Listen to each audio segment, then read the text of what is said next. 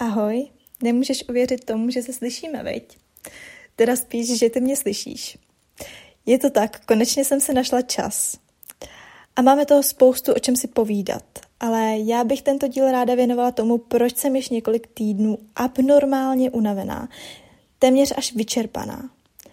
A chci ti o tom říct hlavně kvůli tomu, aby se ti to případně mohlo vyhnout, čehož docílíš jednoduše tím, že nebudeš dělat stejné chyby jako já. Easy as that. A ještě ti musím říct, co se mi stalo. Já už jsem tohle jednou nahrála, ale jak jsem se to snažila upravit, tak um, se mi to povedlo vymazat. Takže já ve svém časovém presu si prostě vymazala jeden díl podcastu, který byl skvěle natočený, skvěle nahraný. Ah, jo, to jsem prostě já. No, takže uh, se ti pokusím tohle asi nahrát tak, abych to nemusela natáčet znova, abych to nemusela už upravovat. Tak doufám, že omluvíš nějaké moje přeřeky a záseky a tak dále, protože já už si nemůžu dovolit to znova celý smazat, jo? Každopádně začnu asi na začátku, to bude určitě nejlepší. Minulé léto jsem začala dělat bojové sporty. MMA, box, Thai box, a taky grappling a později i jitsu. A fakt hodně mě to bavilo. A uvěřila jsem tomu, že ve mně někdo vidí potenciál, protože jsem fakt dříč a to se jistému člověku hodně líbilo. Komu by se to nelíbilo, že jo? Asi bych měla zmínit, že jsem ohromný people pleaser, čímž samu sebe občas dostávám do vnitřního konfliktu. Vlastně docela často. To byl i tento případ, protože ze dvou tréninků týdně se totiž velmi rychle staly dva, někdy i tři tréninky denně. A jasně, měla jsem tam občas nějaký den rest, ale při té intenzitě to prostě nestačilo. Nebylo to dostatek. A nebavíme se tady o tréninku, jehož intenzita odpovídá intenzitě silového tréninku průměrného Čecha. Co si pod tím máš představit? Vůbec nevím, prostě intenzitu velmi malou a doufám, že jsem teď nikoho neurazila, znáte moje vtipečky. Tyhle mnohdy dva až tři tréninky denně měly maximální možnou intenzitu, jak fyzickou, tak i psychickou. Je to určitě subjektivní záležitost, takže měj na paměti, že se tady bavíme o mně. Je to můj subjektivní prožitek protože to, co já můžu považovat za maximální možnou intenzitu, může někdo považovat za klidový režim. Ne, to asi ne, ale víš, jak to myslím. No, um, takhle to bylo několik týdnů, když jsem měla týdně 10 a víc intenzivních tréninků. Nejen bojových sportů, ale snažila jsem se do toho občas i do fitka, protože fitko je prostě fitko. nebo si zaběhat, nebo jít na jogu a tak dále. Do toho jsem samozřejmě chodila do práce a do školy. A taky jsem dobrovolničila. Bojové sporty jsou, jak asi všichni tušíme, velmi kontaktní sporty. A z tohoto důvodu jsem na ně vždycky musela jít s prázdným žaludkem. Jinak by to pro moje soupeře nebyl moc fair boj. Uh, ale asi tady nebudeme rozebírat to, jak ženy, uh, nebo aspoň taková je moje zkušenost a taková je zkušenost všech žen, které znám. To máme prostě trošku složitější se zažíváním a s plynatostí a tak dále. No a co to znamená, když máš za ten den třeba i tři tréninky? To znamená, nebo aspoň v mém případě, to znamená, že jsem měla kurevsky velký výdej a ještě kurevsky nižší příjem. To znamená, že jsem pomalu, ale jistě ztrácela svůj krásný nadupaný zadek. A taky tuk na břiše, což mě teda tolik netrápilo, co si budem. Ale to je to nejmenší. Prostě jsem svýmu tělu ani zdaleka nedávala všechno to, co ode mě potřebovalo. Další věcí, který jsem měla extrémně málo, byl spánek. Protože já to vždycky chci stíhat všechno. Úplně všechno. A to je jedno, že to nejde, ale já to tak chci. Prostě Štěpánka. Takže si to shrneme. Hodně těžkých tréninků, jak pro tělo, tak pro moji psychiku. Extrémně málo jídla a ještě méně spánku. Tohle všechno dohromady je obrovský stres pro tělo. Když jsem byla v tom zápřehu, v tom drillu, tak jsem si vůbec nepřipouštěla, že by bylo něco špatně. Říkala jsem si, jak jsem dobrá, že toho tolik stíhám, což zároveň umocňovalo i moje okolí, který nechápalo, jak to můžu všechno stíhat. A děsně mě za to plácali po rameni. No, stíhala jsem tak, že jsem prioritizovala to, co jsem prioritizovat neměla, tím je naplnění očekávání, a odkládala jsem to, co jsem odkládat neměla. To jsou potřeby nutné k mému zdravému bytí. Takže není co cenit, to si řekněme na rovinu. Co mě z toho kolotoče nakonec probralo? Jeden vzniklý konflikt s tou jednou osobou, kterou jsem se tak moc snažila uspokojit. To mi pravděpodobně zachránilo zdraví. A jasně, mohli bychom tu polemizovat o nějaké ideální situaci, která by byla taková, že trenér sám řekne, hele, Štěpánko, měla bys trošku zpomalit, nebo se zničíš. Moje situace byla ovšem taková, že jsem měla pocit, že furt uh, dělám málo, že musím dělat ještě víc, že hlavně nemůžu nikoho zklamat ale já jsem dospělý člověk, takže za své jednání a za své zdraví si nesu odpovědnost jedině já sama. Tohle bylo prostě o tom mém nastavení. Já jsem se takhle nastavila. Takže za to nemůže nikdo jiný, můžu za to jenom já sama. Ten, kdo se mi snažil promlouvat do duše, byla samozřejmě moje milovaná maminka, která má vždycky pravdu, ale já si vždycky musím tu hubu prostě nabít sama a pak vždycky přijdu a obdivuji za to, jak moudrá je to žena a jak má vždy ve všem jasno mnohem dřív než já. Jak to dělá? No, snaž se budovat si své sebevědomí zevnitř, ne zvenku. To by ti mohlo pomoct se vyhnout téhle situaci. Nevěř těm názorům, které se k tobě dostanou.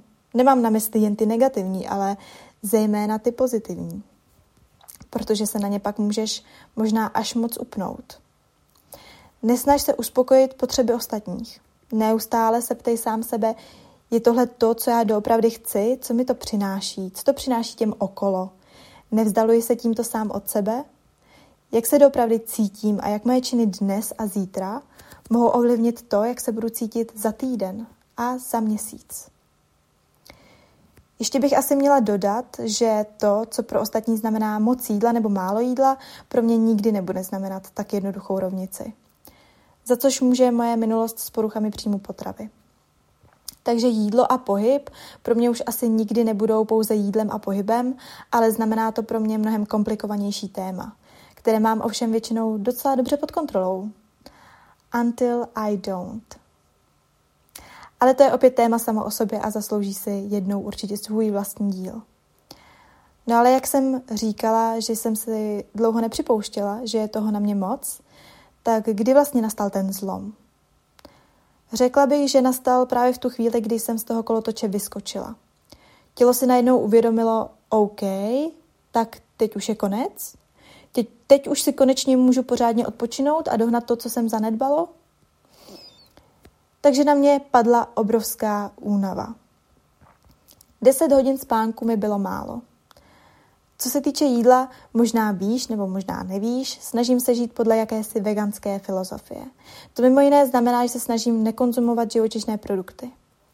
Ale jak jsem několik týdnů opravdu málo jedla, tak vůle nad tím, co sním a co nesním, už nebyla tak silná a často mě přemohly chutě, které jsem již několik let neměla. Ale nemyslím tím chutě na živočišné produkty. To vůbec ne. Spíš to myslím tak, že to, že v té buchtě, co mamka upekla, um, že je vajíčko nebo, nebo mléko, tak uh, to, že v tom tyhle živočišné produkty byly schované, to pro mě v tu chvíli nebyla dostatečně velká překážka. A tím, že jsem vlastně nedokázala dodržovat jakýsi svůj kodex toho, co je pro mě OK jíst a co ne, jsem dostávala samu sebe do ještě většího stresu. Takže jsem si byla nucena vytvořit nový kodex, abych se s tím dokázala vypořádat. Řekla jsem si, že když s ním něco, v čem je nějaký produkt živočišný, jakoby schovaný a já jsem za to nemusela zaplatit a tím, že jsem tím, že bych to snědla, bych nespůsobila to, že ten někdo, kdo to koupil nebo vytvořil, bude nucen toho koupit ještě víc nebo vytvořit ještě víc, takže si to dovolím sníst. Protože jsem svoje tělo dostala do jakéhosi krizového režimu, zkrátka nebylo schopno uh, dodržovat tyhle mé zásady.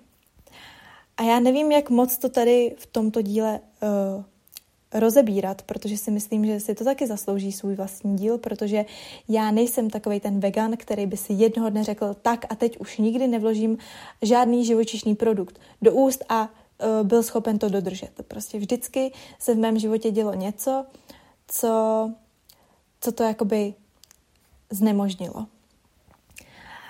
A v podstatě jsem si teda řekla, že proto, abych zase mohla docílit nějaké té mojí ideální představy, si musím vytvořit ten nový kodex, který už jsem vám tak trošku představila, ale v podstatě eh, to veganství pro mě asi v tuhle chvíli neznamená to, že nesmím už nikdy v životě vložit do úst nic živočišného. Spíš to pro mě znamená to, co to ovlivní, když to do těch svých úst vložím. Takže to, že moje kamarádka má doma slepičky, o které je krásně postaráno a ona upekla buchtu, ve které je jedno vajíčko a uh, hodně by pro ní znamenalo, kdybych já tu buchtu ochutnala a ne jenom kvůli tomu, že ji ochutnám, ale protože tam je prostě spoustu jiných aspektů, uh, což předurčuje to, v jaké situaci se nachází proto to pro ní znamená něco víc. Pro vás to asi teď znamená, o čem to tady mluvíš, Štěpánko, ale já to nechci moc specifikovat z nějakých důvodů. Um, tak, tak si tu buchtu prostě dám. Protože to, že si ji dám, nebude znamenat to, že ona uh, ty slepice nebude mít, nebude to znamenat to, že ona od nich přestane uh, brát ty vajíčka, nebude to znamenat to, že se z ní jakoby stane veganka. Ona se z ní prostě nestane veganka na základě toho, že já odmítnu tu buchtu. A je tam spoustu různých aspektů, na které já se snažím odpovídat. Takže se snažím v tuhle chvíli k tomu přistupovat tak, uh, jak ta daná situace žádá. Prostě individuálně. Um, takže tak jsem na tom teď, ale je to jenom jakási moje cesta, abych se dostala zpátky tam, kde je ta moje ideální představa o tom, kde bych chtěla být. Uh, ale to už jsem se tady zase rozkecala o něčem, o čem jsem vlastně ani tolik mluvit nechtěla. Uh, možná proto někdo z vás bude mít pochopení, možná proto vůbec žádné pochopení mít nebudete, ale to už je mi vlastně asi jedno.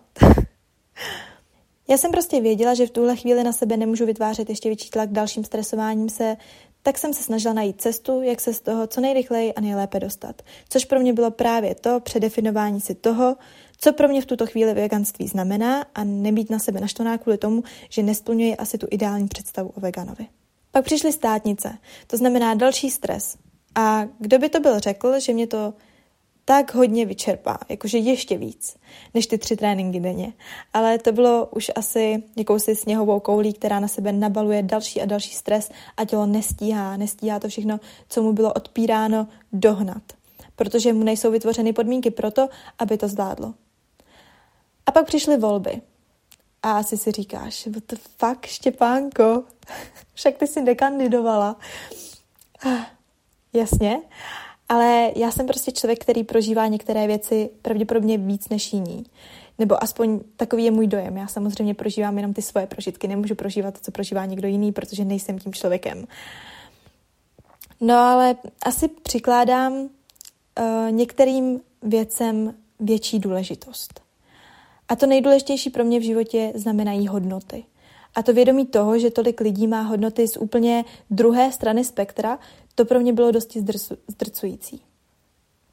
Ale nakonec vyhrály ty hodnoty, které mě jsou nejbližší, takže už je to dobrý. A tohle všechno ti říkám proto, aby si skrze moji zkušenost třeba mohl uvědomit, co všechno a jak moc na tebe může mít vliv a jak dlouho poté trvá, než se dáš do pořádku. A třeba to takhle mám jenom já, protože jsem zkrátka hodně citlivá osoba a je to určitě i definováno mojí minulostí, takže kdyby se ty odsnul ve stejné situaci, ani zdaleka by to pro tebe nemusel být takový problém jako pro mě. Ale věřím, že i tak může být tato moje zkušenost pro některé přínosná. Ještě si myslím, že by bylo dobré zmínit jednu věc. A to je to, že se teď ocitáme v období, kdy je možná každý z nás tak trošku víc unavený. A je to naprosto v pořádku. Zimní období bývá to období, kdy naše tělo možná právě potřebuje víc toho odpočinku a potřebuje víc načerpat té energie. Takže, takže si prostě to dovol. Dovol si to. Se tak cítit a dopřát si trošku víc toho odpočinku. Co přesně si z tohohle dílu vezmeš, už asi nechám na tobě. Já jsem si z toho vzala to, že rozhodně víc než cokoliv musím prioritizovat spánek, protože od toho se odvíjí všechno ostatní.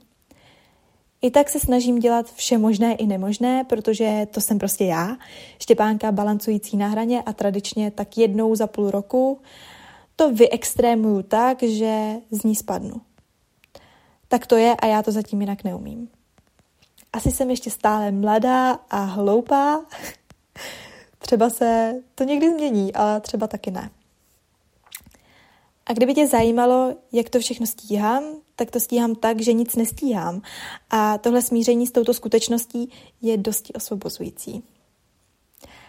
Opustím tě s otázkou, kterou můžeš sám sobě položit právě teď. Jak současnost, kterou jsi ty sám tvůrcem, ovlivňuje tvoji budoucnost?